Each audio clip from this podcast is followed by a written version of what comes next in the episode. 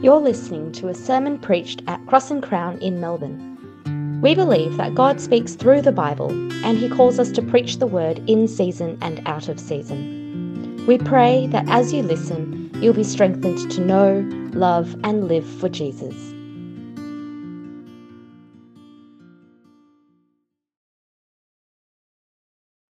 Um, I want to begin this session uh, with a story about one of Christianity's greatest uh, theologians.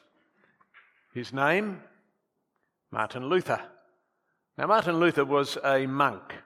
He lived in the 16th century. He was a very, very able scholar. Uh, in 1508, he was appointed to the theological faculty at the University of Wittenberg. Ha- however, even though he was such a able man, he was a very troubled man. Um, you see, Martin Luther grappled with his own ungodliness in the face of God, who he knew to be holy, and it drove him to despair. Um, but more importantly, do you know what it did? It drove him to the scriptures. Uh, he himself tells the story of what happened. Um, he would sit in a small room in a tower of the monastery that he belonged to. Night and day, he'd just search the scriptures for answers for his problem. He focused on the opening chapter of Romans and he searched for, and as he searched, he alighted particularly on Romans chapter 1, verse 17. Let me read to you verses 16 and 17. So just listen to them. For I'm not ashamed of the gospel, because it is the power of God for salvation. This is in Romans 1 I'm not ashamed of the gospel because it is the power of God for salvation for everyone who believes, first for the Jew and also for the Greek. For in it the righteousness of God is revealed from faith to faith, just as it is written, the righteous will live by faith. Friends, if you know that verse and you know what it means, let me tell you, let you into a little secret. It was Martin Luther's rediscovery of it that means you know what it is. He, he rediscovered it. And, it, and when, when he discovered this verse, it caused massive problems for, it, for him, you see. And within that verse, the particular term that troubled him the most was the righteousness of God. You see, because of his history and what he'd been taught, that, that phrase t- filled Martin with anger and hostility toward God. But as he meditated on it day and night, he began to gradually understand it. He began to realize that the righteousness of God in Romans 1:17 is not about the righteous judgment of sinners, which he thought it was about, what it was about. No, it was about the righteousness of God that God freely gives to those who believe in Jesus. He makes them righteous. When Martin realized this, uh, let me quote what he said. He was altogether born again and entered into paradise itself through open gates. This is a monk right, who suddenly realized what God was about and what Paul was speaking about in Romans. Before he understood that verse, he had only unrest and uncertainty. When he understood the verse, his conscience was freed. He was certain of salvation. And you know what he called it? He said it opened to him the gate of paradise. If you're a Christian here today, uh, then my guess is you've been greatly influenced, perhaps unknowingly, by Martin Luther's discovery. You see, he discovered, he recovered biblical truth. Do you know how he did it? So you here have all been influenced by him in one way or another. You don't know it, but you have. Do you know how he did it? He read his Bible. He simply grappled with his Bible till he found out what it meant. He did the task of exegesis. That is, he searched the scriptures in order to understand what God was saying. And that's what we're doing. And if you do it well, friends, let me tell you, it will blow your mind day after day after day. Christianity is a religion based on the Word of God because the Word of God written reveals the Word of God living, who is the Lord Jesus Christ. And that's the key to Christian faith. So, where do you start with that? You start in the text of the Bible. At the very heart of biblical interpretation is this task we've been looking at exegesis, drawing out from the text what it means. So, what I'm going to do is just uh, define uh, exegesis a little more. Um, so, here's exegesis uh, it's that looking down at the text. Technically, the word exegesis means to lead out or to lead, lead forth. It's the task of drawing out from a text what it means and then filling out what its original readers or hearers would have understood it to mean. So the person who engages in this task is therefore called an exegete. They are exegeting the text, like Martin Luther. Someone who draws out from a text its meaning. Now, there's a term which is sometimes used to explain the opposite of exegesis. Do you know what it is? That's right. Someone's got it. Eisegesis, reading into a text. Eis is a Greek word that means into, right? So, eisegesis is when a meaning is read into a text in a way that is foreign to its own meaning. In other words, meaning is imported to the text, forced upon the text, rather than drawn from the text. And let me tell you, there is no shortage of people who can do it. And let me tell you what's even worse there is no shortage of people who do it in the pulpit. Right, read into a text something that is foreign to the text. So you don't want to do that. You want to read out of the text. That's what I want you to do anyway. And that's what God wants you to do. Exegesis is the drawing out of a meaning, and it can be broken up into many, many parts. Um, so, uh, remember what I said earlier on? We observe a text. We observe a text like Sherlock Holmes might observe a room or a person in a room. And we look at, reflect, and ask questions. So, I want to just introduce you to some common elements of exegesis. So, now, hopefully, now um, there will be You've got it in your booklets anyway. There's a, there's a little um, diagram that has look down exegesis. Have you got that? You haven't got it. Okay, well, it'll appear up here. Hopefully. We'll see. Have we got it or not? No? Nothing else. That's it. All right. then let me tell you, I will give it to you in words. Okay? I know you all need diagrams, but here we are. Uh, exegesis is the drawing out of the, the text its meaning. And how do you get started with exegesis? Three things, right? So here are the things to write down. Read it out loud. I've told you that already. Observe it and meditate on it. That's how you start. Read it out loud. Meditate on it observe it. Um, okay, next thing I want to tell you is there are two important elements within exegesis. There are, there are the things that concern context and the things that concern content. Does that make sense? Things that concern, ah, we have got it now, have we? Wonderful. Otherwise, you were just going to have to put up with me talking. And it's much better to have pictures. So, um, the way to get started is to read it out loud, meditate, observe. Now, here are the questions to ask about contexts. Right? Contexts are what, what is the context of this passage? What comes before it? What comes after it? Why is this particular passage important in the whole work? How does it fit into the book as a whole? Does that make sense? Okay. So that's the question of context, literary context. Then there are question, another, another sort of questions that you have. So that's John, that, that's context. And the next one is literary type. That is, what sort of literature is this that I am dealing with? So, for example, think about your Old Testaments. Think about the book of Psalms. What sort of literature is it? It's poetry.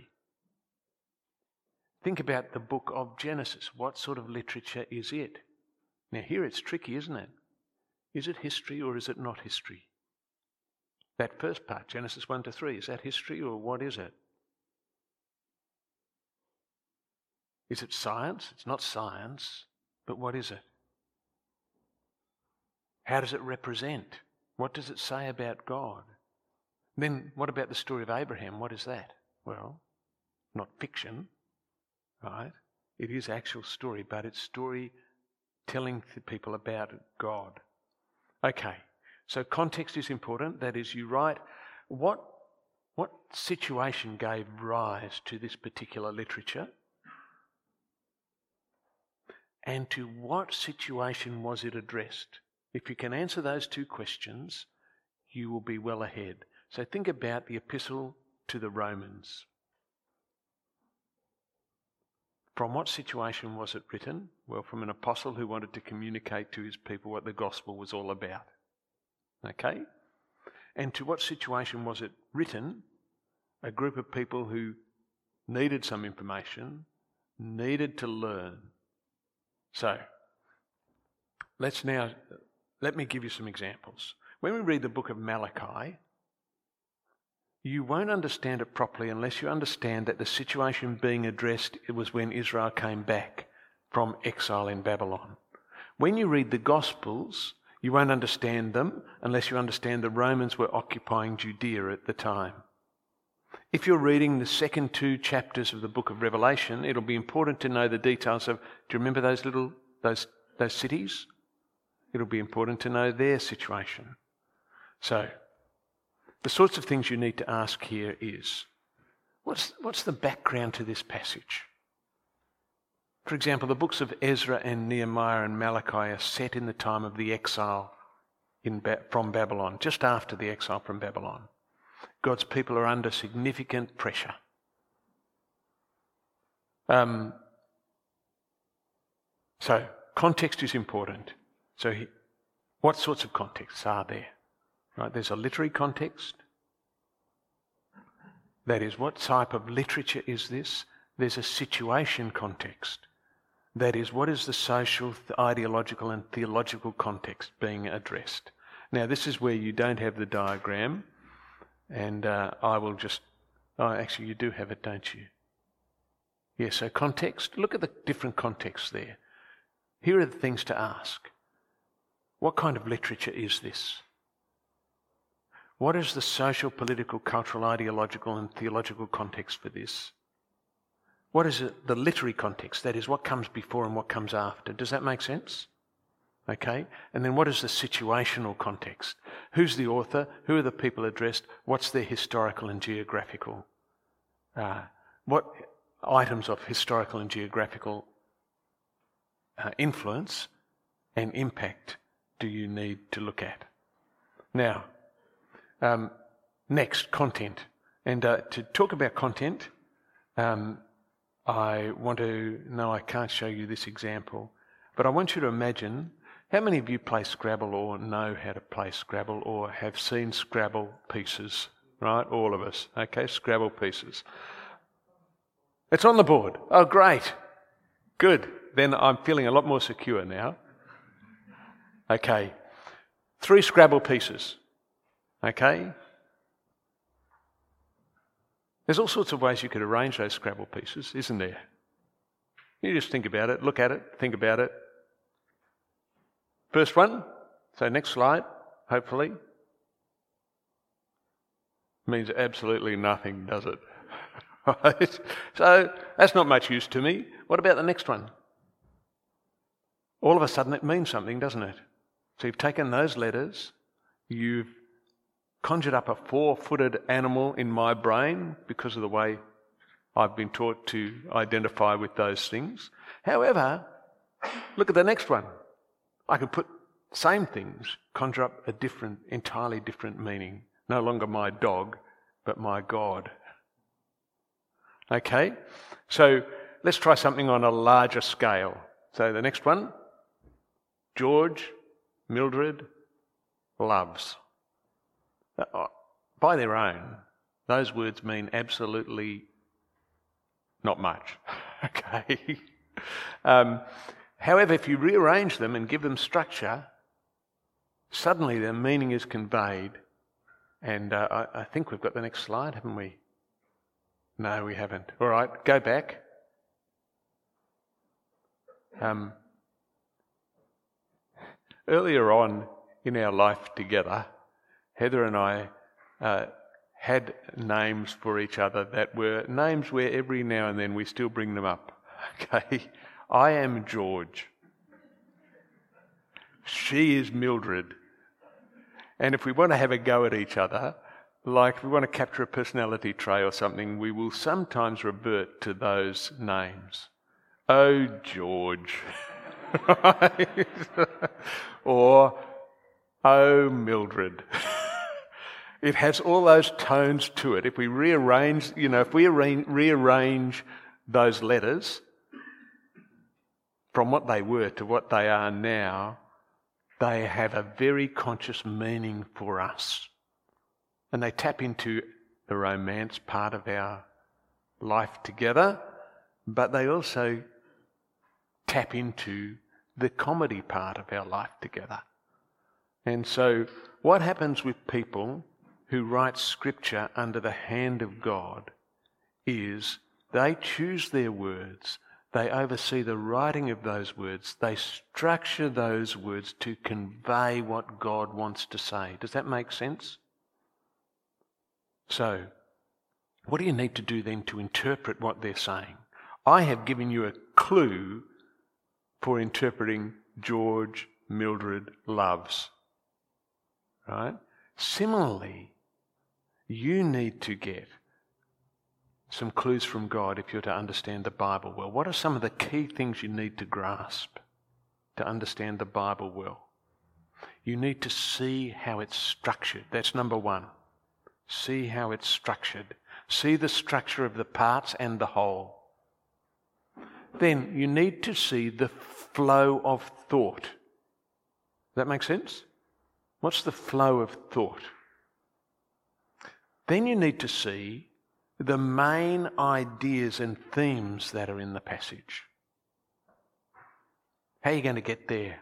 By looking for the key, word, key words and phrases that the author uses. So, when it comes to words, the first sort of words that you come across in the Bible that are the most, the trickiest for you, what are they? They're the words you've never seen before, aren't they? Okay? So let me give you some. Maybe some of you know what these mean. Propitiation. Atoning sacrifice. Gleanings. Behemoth. Did you know what any of those mean? Some of you I could see did. But what about these ones? So they're, they're ones I really sort of, they're not usual ones. But here are some that you'll come across every now and then in your own reading of the Bible, particularly the New Testament. Propitiation. Propitiation, what is that? And what's the difference between propitiation and expiation? What about gleanings? Well, it's not terribly important theologically, but it's important you understand what it is. So, what you need, so there are lots of words we don't know the meaning of, so where do you, where do you go to find meaning? Second sort of words that we have encountered are words that already have big meaning for us. So, here are words that you all know. And as I, as I speak them to you, I want you to think about what do I understand that word to mean? Grace. Judgment. Love. Peace. Now, Sometimes we think we know what those mean. Sometimes we'll need to re examine them again to see if we do know what they mean. So that's the second sort of words. Those words we've encountered before, but maybe we need to adjust them some way. Does that make sense? Third sort of words are the words that appear to be significant to the author of a passage. For example, when Moses, God reveals himself to Moses in Exodus 34, do you remember what it says? He describes himself as the Lord, the Lord, the gracious and compassionate God, slow to love and abounding in steadfast love. It's my favourite Hebrew word. Chesed. You, have to say it right down the back of your throat. Chesed. Okay? um, it's, very, it's a very important word in the Bible. It's occurred in Jonah, and it occurs lots of places in the Bible. And uh, so we need to find out what does that word mean. So how would you go about finding the meaning of a word? You could look at a dictionary, couldn't you? But maybe if it's not a dictionary influenced by the Bible, it won't be there. You might look at a Bible dictionary there, and so on. So, what have you got? When, you, when you've got a text in front of you, first of all, you've got things that you just see, things you observe. Then you've got context. Where do they come from? What are they about? And so on. And uh, so, and then you've got things where you need to ask, what is the flow of thought here? What are the key words and phrases? And you might then need to look at other things like imagery and metaphor and word pictures.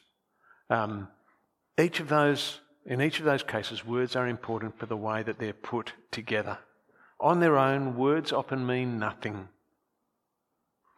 Or they may be rich for you personally because of other things that are happening. I want to show you something in. Let's, let's have a look at an example. I've skipped over lots of content for a reason. But I want you to have a look at Psalm 1, verse 1. And I don't know if we're going to. Yes, we've got it. Good. Have a look at it. Blessed is the one who does not walk in step with the wicked, or stand in the way that sinners take, or sit in the company of mockers. Now, how does that work? Look at the word pictures that are painted. In the first line, walk is used in relation to doing what? Keeping company with the wicked. Can you see what's going on there? It's, it's sort of like, uh, it's like this. Um, don't get into this. Walking along with the wicked. Then stopping and saying, wow, this is really good, and listening. And then, wow, this is very good. I'm going to sit down and talk, talk about it together and learn about it together. Can you, can you see what, the, what this statement in Psalm 1, verse 1 is doing? It's saying, don't even get started on that, because where it will end is you'll be sitting in it. Does that make sense? And poetry is a great way to do that. So don't walk in step with the wicked, but notice how they progress. They progress from being the wicked to sinners to mockers. So just by exploring that, you can find out lots. The image given here is an image of someone who's first just walking along, then they get captivated, then they stand, then they slow down, then they stand, then they sit. The writer of the psalm here is therefore conveying a very potent point, isn't he? About don't even get started with the wicked. Does that make sense? Don't even get started with the wicked. Because before long you'll be sitting with them and you'll be engrossed with them. But how does it convey that? It conveys that by imagery and metaphor and word pictures. So, Another thing to look out for intertextual links in the Bible. You see, if, because the Bible is the history of God's revelation to his people for their good, then He keeps doing it in different ways. Now, what's the most important thing to look for in relation to what God says? I think the thing to look out for is what are the central theological concepts? Now, because that's hard for us to grasp, we're going to spend time on that later on its own, so I'm not going to spend time on it now. But uh, what are the thought? Here's some things to put in your brain to look at when you read the Bible. First, what does this passage tell me about God? Ask that question all the time. What does it tell me about God? What does it tell me about the world? What does it tell me about the situation I am facing or the original readers were facing? Then ask yourself this Does this passage have any major reworking of earlier ideas in those areas? Is it being reworked here? Does it teach me more about the world than what had been said previous to this in the Bible? Does it tell me more about humanity than had previously been told to me? Does it tell us about the situation we face or are going to face in a way that nothing previous to this has been said? And then you've got to explore time doing that. So, can you see where observations got now? So, we started just observing. Then we've said, oh, is the context important? Is the content important? Are there key words and phrases? What do they mean? Are there intertextual links and so on? So, what I'm saying is that the task of reading and understanding the Bible becomes more and more deep as you go on. And let me tell you, I have been a Christian for a long time, and I learn, still learn new things every day when I read the Bible. But I want to show you, or Heather's going to come and show us, a little bit of this in action. You all right for that, Heather? So we've tried to trim that down a bit, but I'm very happy to supply the full notes for what I just did. Okay, because there are full notes, but they would have taken us some time, and we worked you last session. Okay, and so we weren't going to work you quite as hard this session. So yes, Heather. we will. oh, she's she's merciless. He's a softie. okay, so Andrew's given you some of the theory, but the best way of learning theory is to put it into practice. So you need to go back to Jonah 1 again. You think that we've drilled Jonah 1 and got all the meaning out. You haven't yet. Um, what we need to, what we've done is an exercise in observation. So I'm, I presume that you remember what we've just done, that you remember the stuff that we've um, drawn out from or noticed from um, the text in Jonah 1, and that you've got a memory of some of the questions that we asked and the answers that we got. It's important that as you do this exercise that you you focus attention on the fact that this is an exercise to help you understand God's word. It's kind of the same as having a conversation with someone where you ask a question of clarification. You don't ask that so that you can, you know, sort of hear your own voice. You ask that so you can better understand what they are saying. Hermeneutics or interpretation is not kind of a machine that you shove your findings in and get um, answers at the other end. It's a process whereby you can analyze and explore the truths of what you what you're seeing. Um, Andrew likes to refer to um, biblical interpretation as an art rather than a science. It's, it is like a relationship between people. There's interaction with the text and there's debate about the text. You're asking questions, you're thinking, you're reflecting. You are trying to work out what the human author and the divine author is saying in that text.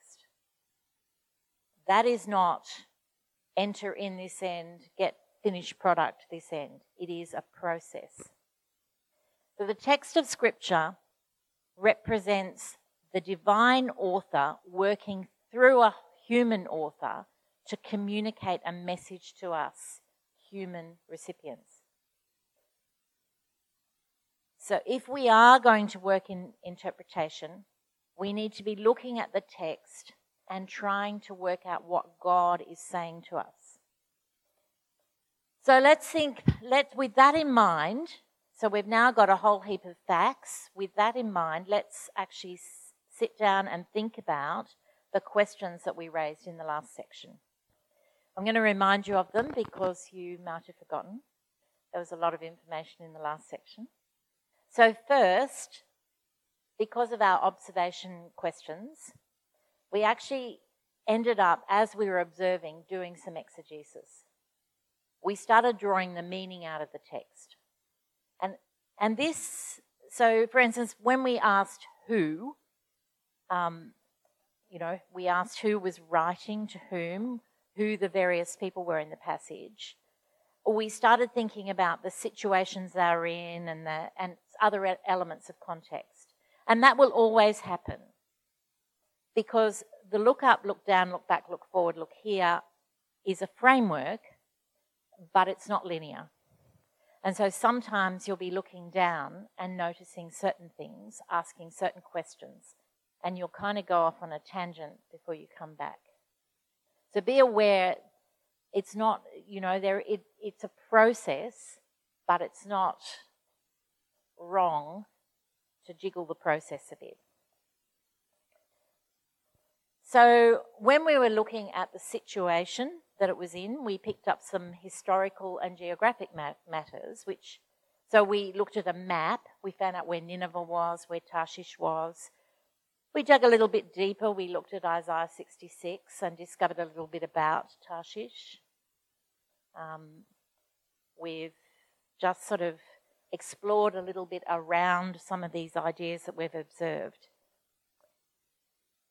But the other thing that we noticed um, as we were just observing the content was some of the theological ideas. So remember, we noticed that God was a sovereign creator. I mean, Jonah stated that, so it was pretty hard to miss. Uh, but it was apparent in the way that he appoint he, he uh, makes the creates a storm um, and, you know, appoints the fish. We also notice that God was a redeemer. He rescues. He rescues Jonah. He rescues the sailors. We notice that they prayed to other gods, nothing happened. They prayed to God, stuff starts happening. In other words, the sovereignty of God is one of the major themes. He, he alone is the God who can make changes in the world. He's sovereign. One other thing we noticed as we were looking at the who is even though the focus is on Jonah, we notice that he's an anti hero. The, the sailors are actually the heroes of this piece. The other thing we noticed was the repetitions. So we notice the repetition of the word fear. And we notice the repetition of the word hurl or throw.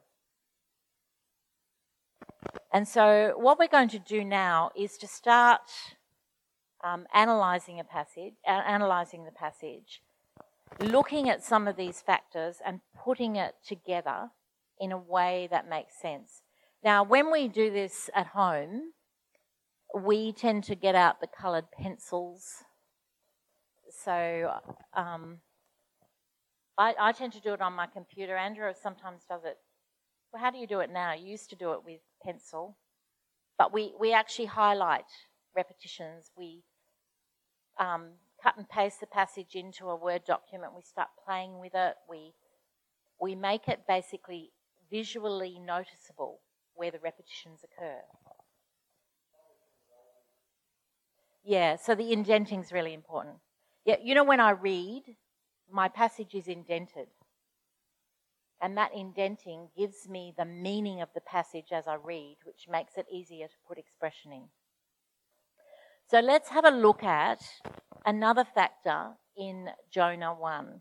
We're going to look at how the story progresses because we've noticed a whole heap of things. So let's look at how the story progresses. And I think we have, yeah, here's the progression. So we have God speaks his word to Jonah. That's, that's how it starts. The word of the Lord came to Jonah, son of Amittai. Then Jonah hears the word but he refuses to obey. He runs away. Then the Lord hurls a great wind, and there's a great storm. The sailors fear. The sailors cry out to their gods. The sailors try to save themselves. Jonah snores on. Jonah is denying there's a problem at this point. The sailors recognize the problem. The sailors question Jonah. Jonah responds and he says that he fears the Lord. He the Lord. The sailors are afraid because they know he's running away from God. The sailors question Jonah again. And Jonah tells them that if they throw him overboard, they can avoid the storm. The sailors don't like that idea, so they try to avoid, to save Jonah by rowing to shore. Doesn't work. So the men pray to God, to the Lord. They throw and then throw um, Jonah overboard, and then they, when the sea stops, they fear the Lord and honor Him. God rescues Jonah. That's the flow of the passage. So, having heard it twice, read out loud, and having looked at the passage and how it works, um, you can see that there's a definite flow. Now, let's take some of those repetitions that we mentioned and add them into the mix. And you see something slightly different. What you see is what's called a chiasm or a sandwich. So in Hebrew, often you have this chiastic structure, and the heart of the sandwich. You know, when you have a sandwich, you have bread, bread, chicken. It's a chicken sandwich. You don't go to the shop and say, I'd just like the bread today, please. If anything, you go and say, I'd just like the chicken. So the real core of the sandwich is the filling. Well, here we have at the middle is the core of the passage. And what you'll see is this chiasm is structured around the repetitions. So in verse 4, the Lord hurls a wind on the sea. The mariners fear and cry to their gods in verse 5. And while they're hurling cargo into the sea, Jonah is sleeping. So we've got two hurlings and a fear. By the time we get to verse 9, Jonah says, Oh, yeah, I fear. I fear the God of heaven who made the sea and the dry land. And in verse 10, the mariners exceedingly fear. So they've already feared, now they're exceedingly fearful. And why are they exceedingly fearful? Because they know that Jonah is running away from the Lord that made who made the sea and the dry land. Then they question him, and then Jonah tells them to hurl him into the sea. They've been hurling the cargo in. Now he says, hurl me into the sea. They don't like the idea, but eventually they hurl Jonah into the sea and the storm finishes. And then the mariners fear the Lord exceedingly. Can you see how, by looking at these repetitions, you notice both a balance in the passage and an um, acceleration through the passage? We see the central theological idea in the center that God is the creator of everything. It means that when God appoints a great fish, it's not a surprise. This is the God who made the sea and the dry land, so obviously he's the God who controls the fish. He controlled the weather, he can control a fish. We also see in this passage, when we look at it like this, we see the we see the rebellion at the beginning. Then we see from from verse four, we see, if you like, the problem arise and the solution at the end. So we see a God who rescues. Yes, he sent the storm in the first place, but he also rescues them from the storm. It's, it's a judgment and a redemption. But there's another um, idea that's, that really comes out when you look at the repetitions in this passage, and that is the contrast between Jonah and the sailors. You see, when Jonah says, I fear the Lord who made the heavens, uh, made the heavens and the sea and the dry land. They, they have exceeding fear. They're amazed at his brazen rebellion against such a great God, his ungodliness. And so they exceedingly fear. If this, if we have on this boat this guy who has actually opposed this great God, we are done. Can you see their response? But the mariner, the mariners are basically they end up they know who God is. Jonah, however, he claims he fears God. I fear the Lord who made the heavens and the dry land. But he doesn't, that fear doesn't actually result in any action that demonstrates the reality of it. He flees from the presence of God, he disobeys the word of God, he, he goes to Tarshish rather than Nineveh. He sleeps what better way of ignoring God than going to sleep? Um, doesn't work for some people. God sends dreams, but God didn't send a dream. He sent us. He sent a storm here. He knows what's right, but he just refuses to do it. In fact, he's even willing to get thrown into the sea rather than do what God says. The sailors don't know God, but they do all the right things. They consult God and they fear him. They obey the word of God and his prophet Jonah. So, in, in fact, Jonah's a prophet, and when he says, throw them me into the sea, they obey Jonah, even though they don't want to. And then at the end, they call upon God and sacrificing um, to him. So, this is the conversion of pagan sailors. So, if you ever want to have hints on evangelism, go on a boat trip with a bunch of pagans Ask God to call up a storm and say, throw me in the sea. Guaranteed. I don't know that that's the message this is meant to convey.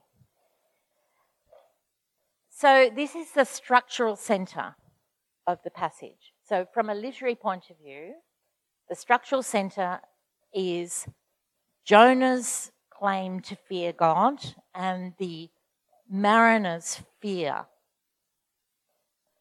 But is there another centre to the passage besides the tr- structural centre. Because you can't just presume that this is the only centre. And in some ways, I think, although the focus is on the fear of God, there's another focus here. Because at the centre you have Jonah and you have the mariners. And you have a contrast between the two. So, in many ways, the message center is less about the fear of God and more about the response of Jonah and the mariners. Can you see that? That, that comparison there? And so, is the message in Jonah 1 a critique of Jonah, who in his arrogance can say, I fear the Lord, but in his actions denies it. And then you begin to see that maybe this is a message to all people who respond like Jonah.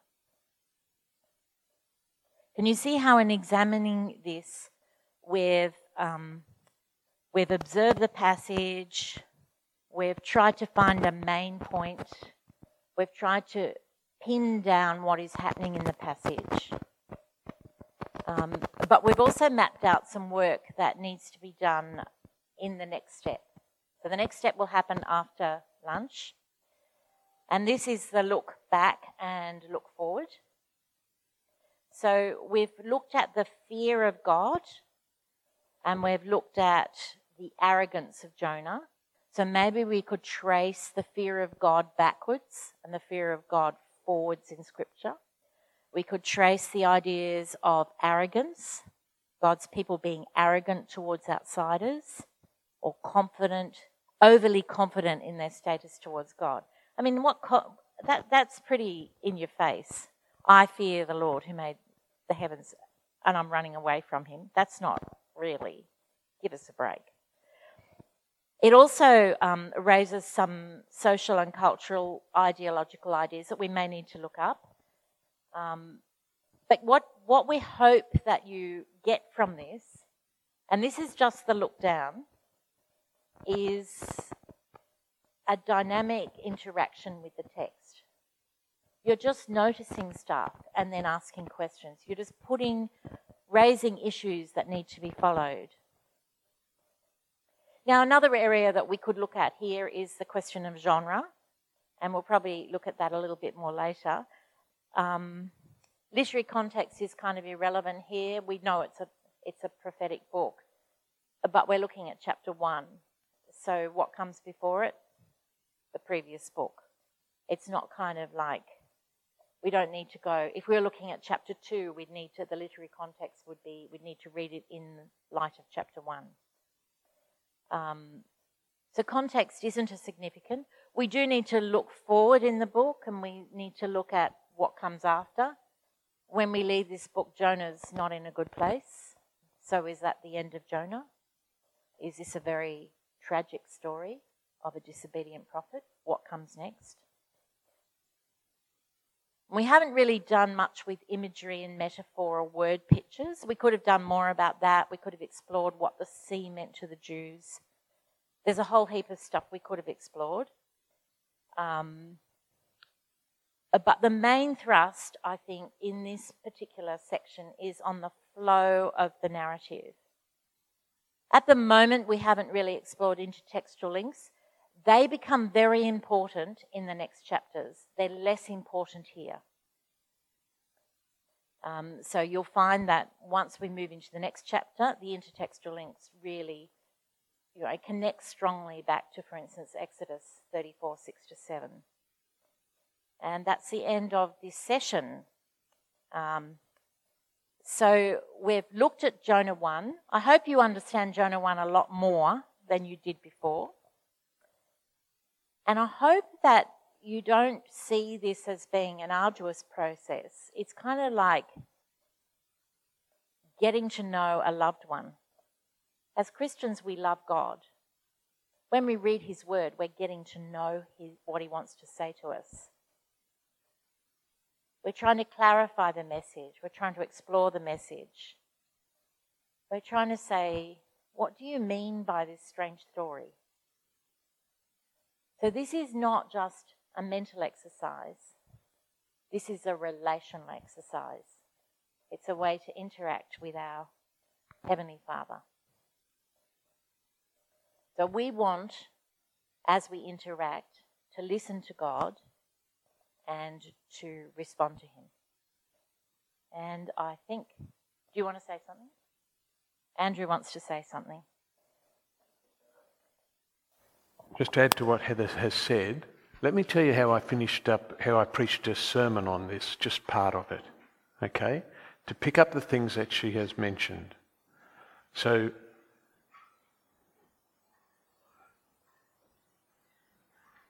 I said this. I compared from chapter 1 the two groups of people.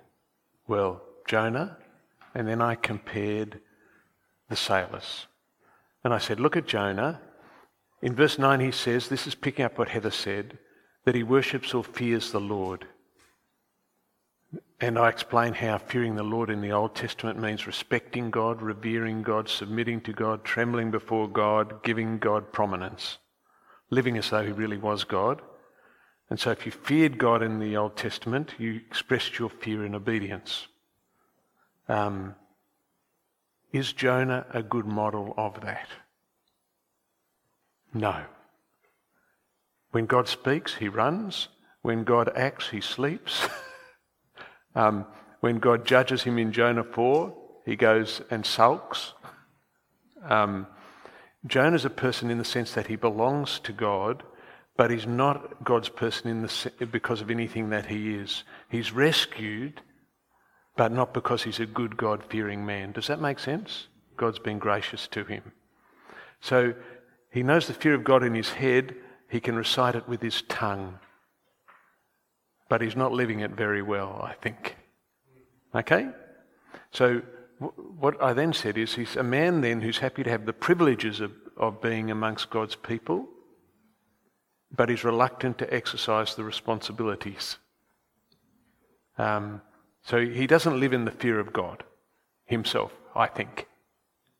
That fair? All right. What about the sailors? This is, I think, the uh, incredible thing about this book. Have a look at them. They're Gentiles, strangers to God and his ways. Look at what happens. They face the elements as God controls them, and what's their response? Heather picked it up. We saw it in the chiasm. They do what? They fear. Don't they? So they search for a God behind the stormy elements. They hear of him from Jonah.